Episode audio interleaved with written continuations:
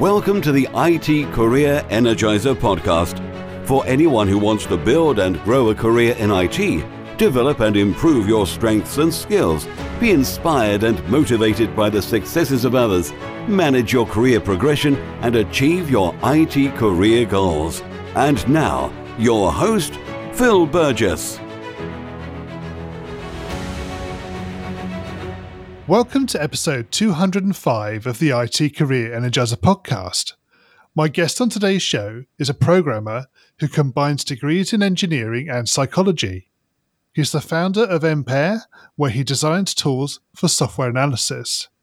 He's also the author of Software Design X Rays, Your Code as a Crime Scene, Lisp for the Web, and Patterns in C. So, welcome to the IT Career Energizer podcast, Adam Tornhill. Thanks a lot. Really nice to be here. Thanks for having me. I'm delighted to have you on the show, Adam. I would just first like to ask you a little bit about what you do within Empear, and maybe you could give us a little bit of an understanding of your background. So, uh, Empear is uh, my startup. I'm the founder. I founded it uh, four years ago in 2015. And uh, we're developing a product called uh, CodeScene, which is a tool that helps you prioritize technical debt and get insights into the social and organizational sides of code. CodeScene and what we do at Empear is basically based on my combination of uh, my engineering perspective and my psychological background. So that's what I try to unite. Okay, and how did you get into that? What, what was the attraction of that for you? Yes, it basically goes back to my old life. I used to be a software consultant, and um, I was often hired as a tech lead or an architect. And I found those issues really, really hard to deal with. I mean, where do we focus improvement? And uh, how can we ensure that we get anything out of it? So that's what led me down that path many years ago. Right. So you effectively you designed a solution to your own problem. That's right. I never intended it to be a product. Basically, what I did in my previous book, Your Code is a Crime Scene, I tried to describe the techniques I have been using successfully for a number of years. And once I finished the book, I kind of realized that I've really just scratched the surface. There's so much more to do. So that was the main driver behind the Empear and my startup. So, Adam, can you share with us a career tip, one that the audience may not know and perhaps should? So, to me, I think the most important career tip I've ever gotten is that no matter if you're targeting a technical career or you want to go down a management path, I do think that the single most important skill you can have is domain expertise. So, my main advice is become a domain expert. Domain expertise to me means understanding both the product, its context, and our end users. And the reason I say this is because with domain expertise, that's what really allows you to simplify solutions and simpler solutions means not only better code, it also means shorter time to market and less maintenance costs. So that would be my primary tip. Okay, so when you talk about domain knowledge, do you also mean in a business context as well? So understanding the needs of the of your customer or your client and their actual business? Yes, uh, that's definitely included. And uh, this is something I've become more and more aware of uh, during my years uh, as a startup founder because suddenly you need to take all all those different roles. And that's when you kind of realize that traditionally in the software industry there's so much stuff that we do that don't necessarily have a business value. And if you have the domain expertise you know to either down prioritize or even cut out that stuff. It saves you a lot of time. It does exactly. Okay and Adam, can you tell us about your worst IT career moment and what you learned from that experience? I had several. Uh, so uh, it's fun because I actually spent some time last year uh, to blog about it under the title My Five Worst Bugs Lessons Learned in System Design. I remember writing that down. It was really painful, but I also think it was useful for me personally. I do think from my long list of mistakes, there's a, a single one that really stands out as career threatening. And that was uh, more than 20 years ago. And uh, those of you who were around at that time, you remember the year 2K, year 2000 bug, right? The Y2K bug. And I'm not going into that many technical details, but we do remember that the main problem was that the year was typically stored using just two digits. Yeah. And uh, at that time, I worked in a large company on a control system. And uh, that control system interfaced with, um, had a technical interface for technicians where they can connect terminal and inspect the system. And of course, that the interface used just two digits to represent the year. So we decided that, yeah, this will become a problem. We need to do something to fix it. Now, uh, what I tried to do was that I realized that there are a lot of those terminals around the world. This is 20 years ago, so an update wasn't as easy as it is today. So I thought, hmm, is there a way to avoid breaking all those external connections? And I found a way. I decided to be smart, and I do think this was my first mistake. right. because I, what what I did again, I'm going to try to avoid most of the technical details. But what I did was basically I I decided that all right, I get a two-year uh, digit. If that number is less than 38, I know that it's a recent year. It has to be 2000 something. So let's add 20 to it. Yeah. If it's larger than 38, it has to be the last millennia. So let's add 19. Let's prepend 19 to it. And uh, I did that. Very little code, full backwards compatibility. Wonderful. And we did some uh, testing on it. We couldn't test it end to end and finally we shipped it. And just to provide some more context here, 20 years ago, shipping a product like that meant physical distribution using CD-ROMs, which was expensive. Yes. And yeah, I was quite happy with it. I didn't think much more about it except how beautiful I solved the problem. And then a couple of months later, I worked on a different project and I, for some reason, sat down with the documentation for the date and time library that I was using and suddenly I like just froze because I realized that all right that number I have been receiving due to the way those APIs work it's not going to flip from 99 to 00 it's going to flip from 99 to 100 right which which basically means that uh, my whole fix would be completely off. Yeah. Because suddenly 100, yeah, larger than 31, I would prepend 19 and I would get a year that doesn't even exist. Yes. So it was horrible. It was absolutely horrible. And I realized that there's so much money on stake here. This will cost the company a lot of money. We will have to do a new unplanned and expensive release. And uh, I was pretty sure that I will lose my job for this. It's it's was really incompetent. I'm going to lose my job. So I, I, kind of just sat down and thought, what should I do about this? And I, you know, after some soul searching, I decided to tell my manager and, yeah, assume full responsibility. And uh, this is one of the few times I've been genuinely scared in my career. So uh, that was horrible. It was a tough lesson. Sure, but in terms of actually resolving the issue, what happened?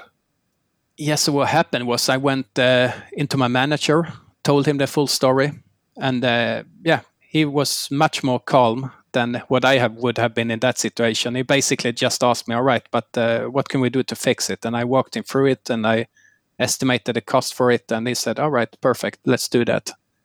Right. So you had a very supportive manager in that respect. Extremely supportive manager. I'm still so grateful for him. So, uh, Rolf, if you if you listen to this, thanks a lot. yes, exactly. Okay, so moving away from your worst moment, can you perhaps tell us about your career highlight or greatest success? Yes, I'm fortunate to have a few of those as well. So that's would be good to balance it up with. Absolutely, yes. So uh, yeah, this was a little bit later. Let's say it was 15 years ago. What happened now was that I, I was in another company, again a, a, big product company, and they had a project that uh, was supposed to take 18 months. Now, this project was uh, six months late. It had been going for two years. And the problem was that there was a deadline, a hard deadline, in just three months. And missing that deadline would have meant that the company actually had to pay some fines, and it would be really high fines. So people started to become a little bit desperate. And uh, one manager approached me, I think it was the head of development, who came to me and asked me if I could take a look at the uh, project and uh, tell him if there's anything we can do to push it through in three months. So I took a look at it. I uh, looked at the test results. I inspected the code base and all that stuff. I talked to the developers, and I pretty soon realized that there's no way in the world that we're going to rescue this in three months. It's simply not doable. Yep. So it was an unfortunate situation. But what I did in that situation was that I went to the manager and I said that we could indeed fix it, but we can only fix it under two conditions. And the first condition is that you have to let me do whatever I need to do. And the second one is I can pick the team I want. And I got to go ahead. And uh, the first thing I did was basically to announce the decision that we're going to rewrite that system from scratch. And that came as a surprise because people had been working on that for two years, and now we were supposed to rewrite it in three months. Yeah. So yeah, so uh, some people start to get a little bit pale, and um, it turned out that that uh, system, that replacement system, became a real success. We actually had the first version installed in not three months, but in six weeks. And um, once we started to measure it, it turned out it was 25% more performant than the old dysfunctional system, and more important, it was feature complete and it worked. So I think that was uh, one of my biggest successes. That that's great to hear. Uh, do you think that what was learnt over the first eighteen months actually played a part in making the second version more successful? Yes, definitely. That was the very reason that I was confident that we could go ahead and we can do this within the allocated time. Because uh, the team I put together, I made sure to pick uh, some of the key people of the previous projects, the ones who have really built up the domain expertise, and I combined that with some people with really good technical expertise. So that was definitely a key.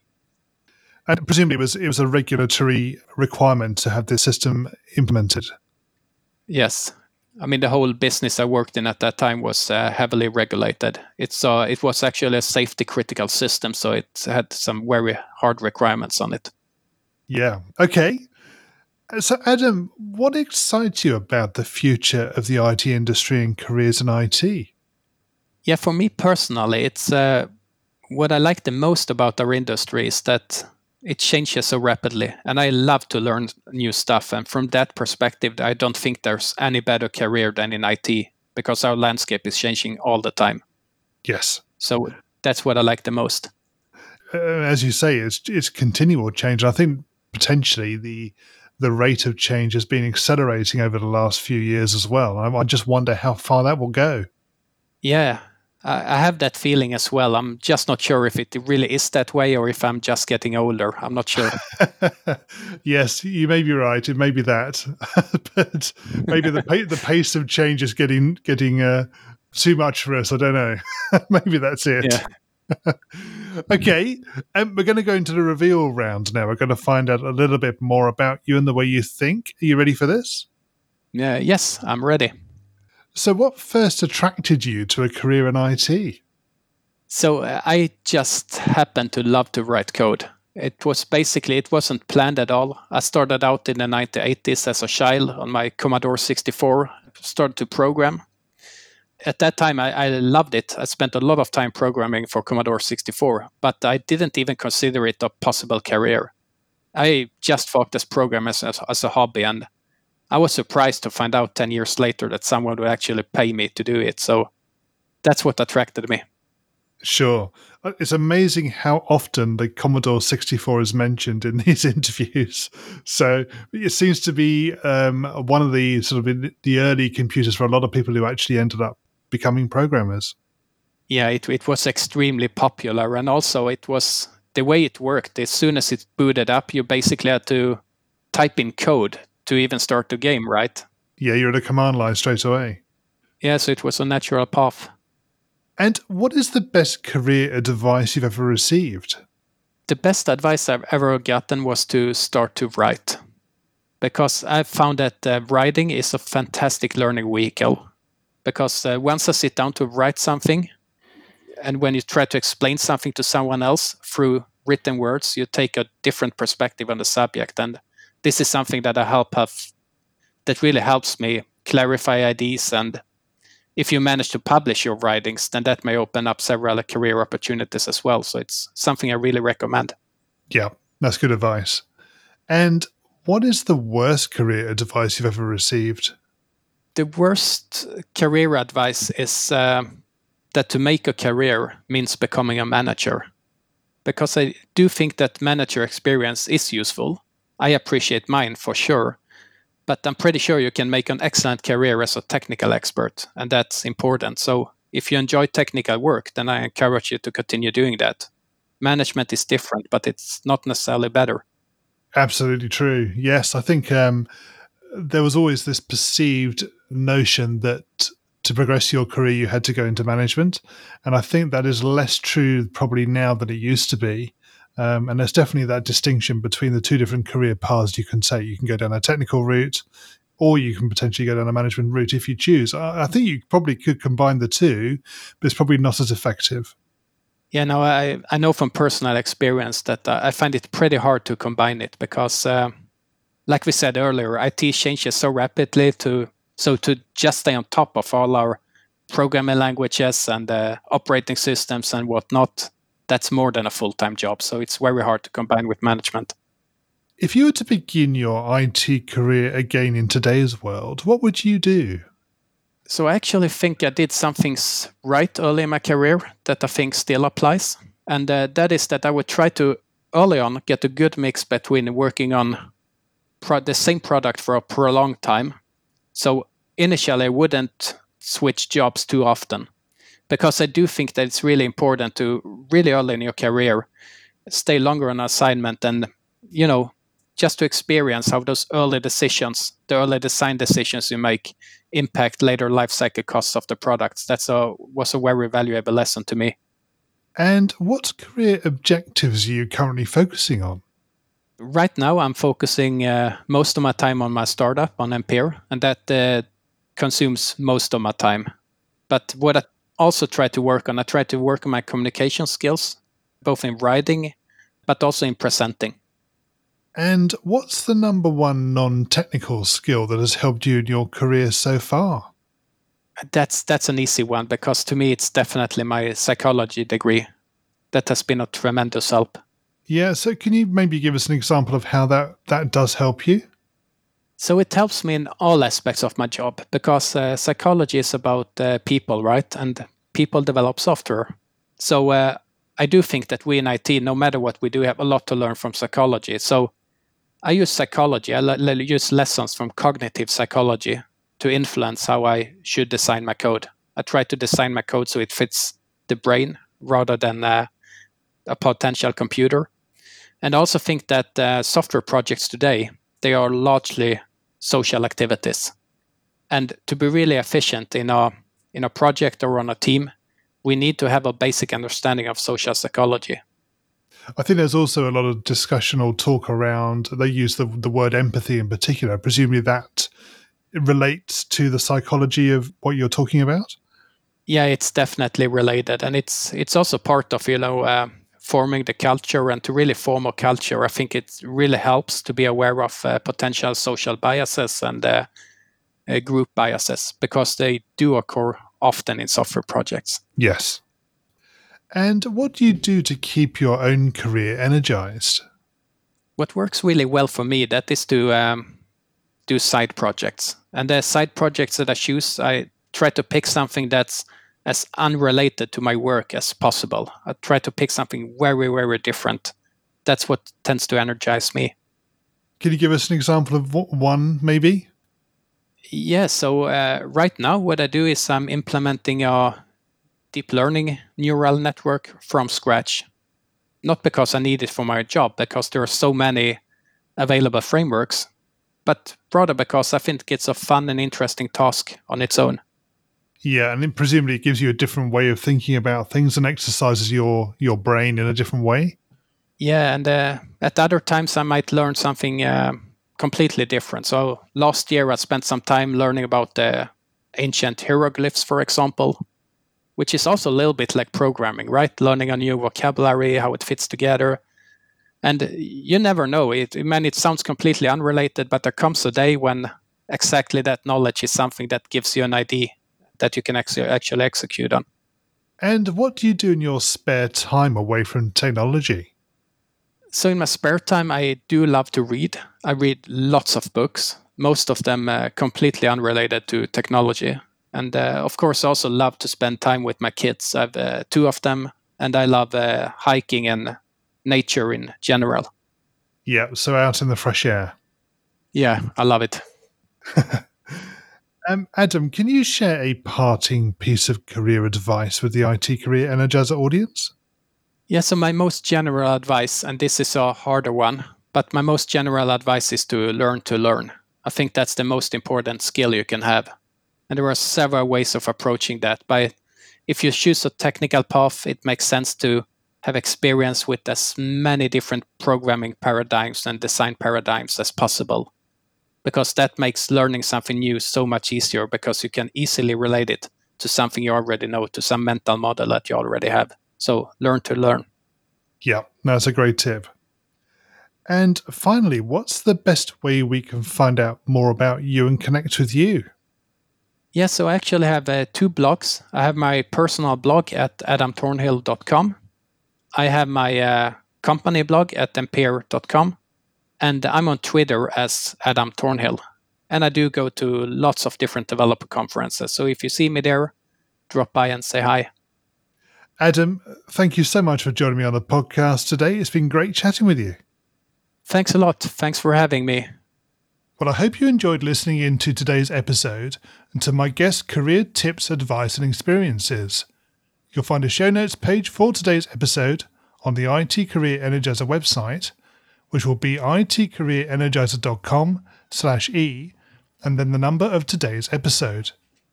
And a quick reminder that the show has now three episodes every week on Mondays, Wednesdays, and Fridays.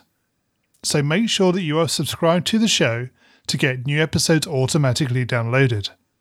Also, don't forget to join the IT Career Energizer Community Facebook group. You'll get to engage with other like minded people, get to find out more about upcoming guests and other episodes, and can get involved in the future direction of the podcast. It really is a great pleasure to be able to talk to so many inspirational people from across the industry and to be able to share their stories and advice with you. Thanks for listening, and remember, if you're not growing your career, you're slowing your career. Thanks for listening to the IT Career Energizer podcast. To find out more about building a successful career in IT, visit itcareerenergizer.com.